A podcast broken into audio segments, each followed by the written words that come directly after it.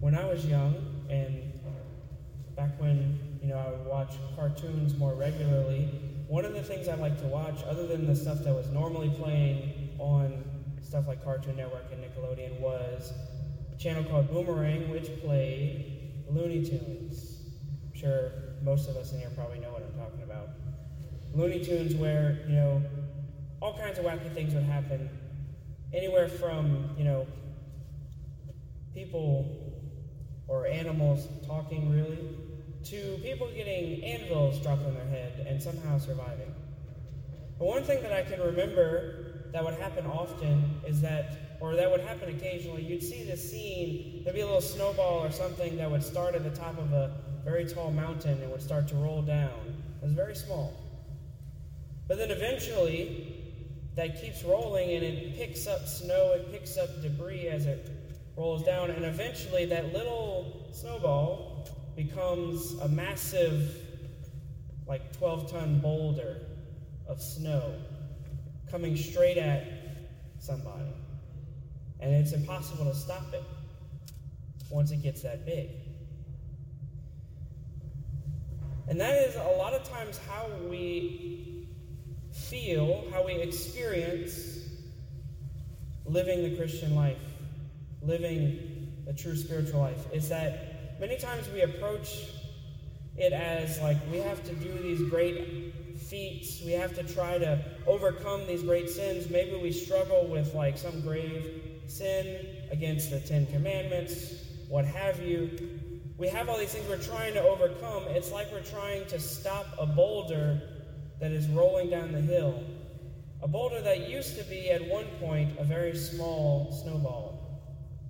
But now at this point, like we can't stop it. It's too big for us. What are we supposed to do when we're, you know, we're trying to do these great acts of charity, or we really want to pray more, we want to increase our relationship with God, or maybe we have some grave sin that we just can't get over and it feels too big? The answer is what our Lord presents to us very simply today in this gospel. When he says, The person who is trustworthy in very small matters is also trustworthy in great ones. Or to put it another way, the one who is faithful in small matters will be faithful in great matters, in great things. The one who is faithful in overcoming the small challenges will also be great in overcoming the big ones. It's very simple, and yet sometimes we don't think like that because we want to, we feel like many times we have to impress the Lord. We have to say, look at all this great stuff I did. You think about this like maybe even at school, we think in order to get noticed, we have to do all these great things. And we can project that onto God and think that He wants us to be able to overcome this great challenge. We want us to be like St. Teresa, St. Mother Teresa, or like St. Francis, who did all these great and crazy acts of sacrifice, feeding the poor every day, giving up all their possessions. We think we have to do that in order to get noticed by God. And Jesus tells us the exact opposite. Those who are trustworthy in very small matters will be trustworthy in great ones. Focus on the small things. Love in small ways. That's what our Lord wants us to do. Because, see, we don't need to earn His love. He's not asking us to try to impress Him. He's simply asking us to be faithful to Him. And that means that, very practically, when we're looking at our lives and we're trying to figure out how do we want to grow, how do we want to become the men and the women that we desire to be, what do you and I have to do in order to be the Christians that we want to be? What do we have to do? It's very simple.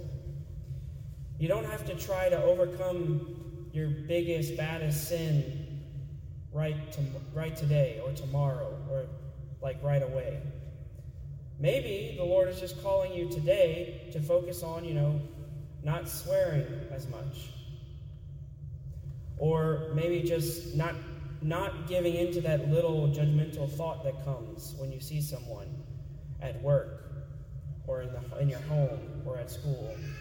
Maybe he's just asking you to focus on the little thing. Or maybe you think you want to have this great spiritual life. Maybe you want to pray every day. You pray a long time every day. You want to do all these rosaries and all this, and maybe that's just too big. But maybe our Lord is just calling you to do a little bit. Say, like 10 minutes of prayer a day. Maybe even just five minutes of just solid and personal conversation with our Lord. Maybe that is all that He wants you to do. Maybe, you know, we want to be like Mother Teresa and go out and serve the poor and do all these great and grand things, but maybe we're just not in a position to be able to do that. And all our Lord asks us is to say hello or give one kind word to someone who most people would ignore or who most people would not even acknowledge, would treat as something less than a person.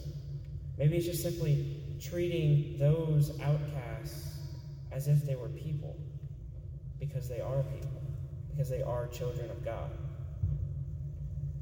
It's not about the grand things that we can do, because our Lord simply asks us to be faithful in all the small things. Because it's when we are faithful in the little things that He then gives us the strength to be faithful in the grand and great things.